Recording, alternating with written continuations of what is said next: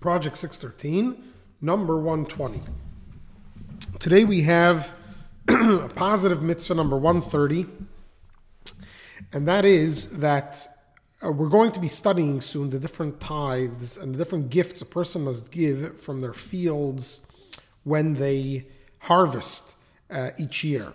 And one of the tithes that is given is um, actually eaten by the owners has to be taken to the land of Israel, to the Jerusalem, and eaten in the city of Jerusalem um, every year.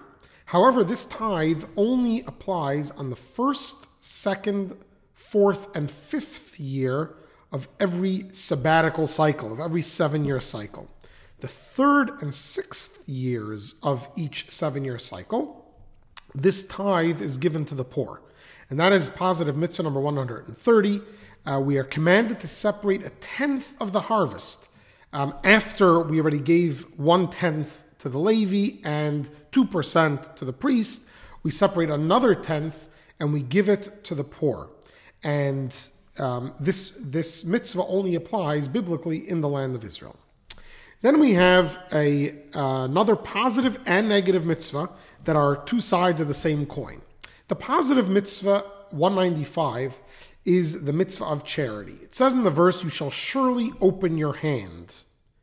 In other words, when you see someone that is um, in need and, uh, and they approached you to help with their needs, um, we have to uh, give charity to this person, even for a person who is supported by charity if there is someone needier than them, or even someone as needy as them, and they have an extra coin that they can help this other person out with, they are obligated to do it. Um, this is the mitzvah of charity, positive mitzvah number 195. And the negative mitzvah number 232 is the prohibition against ignoring someone in need.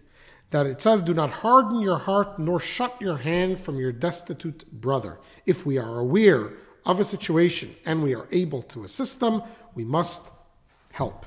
Now, just to uh, conclude with something Maimonides writes, that in today's lesson, that the great sages would give a pruta, pruta is a, a currency, to a poor person before every prayer service, and then they would pray.